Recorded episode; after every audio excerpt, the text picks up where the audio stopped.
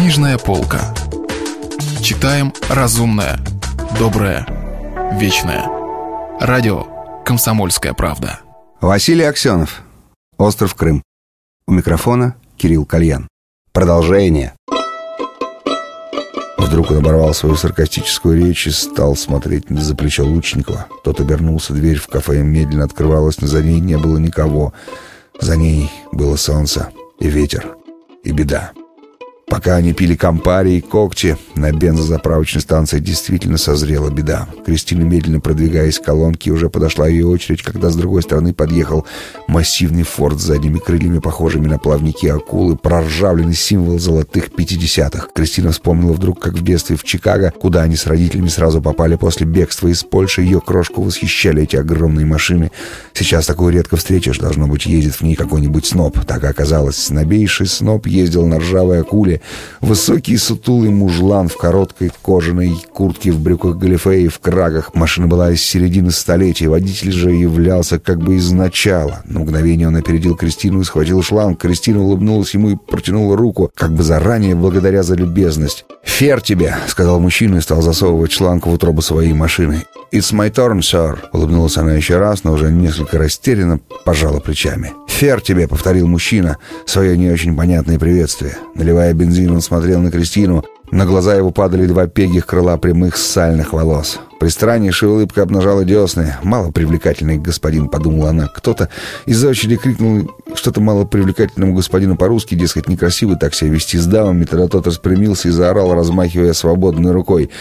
«Надоели эти, надоели эти иностранные шлюхи! Хватит с нас иностранных шлюх! Куда не войдешь, всюду иностранные шлюхи! Хватит, тошнит, теперь наши пришли! Русские войска пришли! Теперь мы всех иностранных шлюх разгоним!» Затем он извлек шланга своего Редвана и направил мощную струю бензина прямо на Кристину. Она была потрясена, но не могла сойти с места. Бензин окатывал ее с головы до ног и обратно. Она не могла двинуться. Кажется, и все в очереди были потрясены таким неслыханным варварством. Немая сцена на бензозаправке, статичные позы, раскрытые рты. Долговязый маньяк между тем бросил шланг, Струя теперь заливала сиденье открытого Питера. Хихика уселся в свой форт, закурил, бросил спичку в Кристину и поехал прочь. В тот миг, когда открылись двери кафе, виднее в следующий миг Лучников и Мустафа увидели несущуюся, крутящуюся, сказочно прекрасную Кристину с пламенем на плечах и на бедрах. Странным образом Лучников в подобных ситуациях всегда реагировал мгновенно, так и сейчас юный Мустафа остолбенел, в то время как Лучников, сорвав с ближайшего стола скатерть, уже бежал за Кристиной. У Кристины был взрыв болевой эйфории, она хохотала и уворачивалась от Лучникова и от других преследователей. Кажется, единственное, что она понимала в тот момент, что она сказочно прекрасна, что пламя за плечами и на бедрах делает ее сказочно прекрасной, что мир вдруг преобразился ярчайшей полыхающей мечтой, а эти мужики с тряпками только и хотят, чтобы эту мечту у нее отнять. Она была уже почти спасена лучников, настиг ее сзади, а навстречу к ней летел Мустафа, но вдруг она заметила сбоку барьер, за которым кончалась асфальтовая площадка станции, и начинался склон. Немыслимая красота цветущего склона со скоплением тюльпанов и торчащими скалами. Она перешагнула через барьер и ринулась вниз. Влетела сразу в какую-то скалу, влепилась в нее, упала уже без сознания и покатилась вниз горящим комком.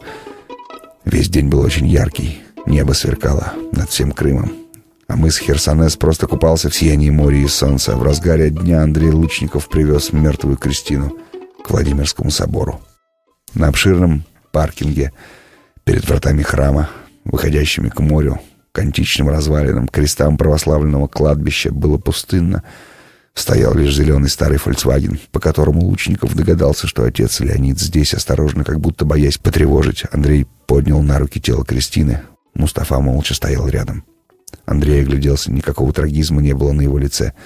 «Сейчас мы ее отпоем и похороним здесь же, на этом кладбище», — деловито сказал он Мустафе. «Это одно из самых удивительных, самых прекрасных кладбищ, которые я когда-либо видел. Так пойдем же, Андрей, пойдем в храм», — осторожно потянул его за рукав Мустафа. «Посмотри, мусульманин, как плавно переходит здесь Эллада Византию, а Византию в Россию», — с улыбкой сказал Андрей.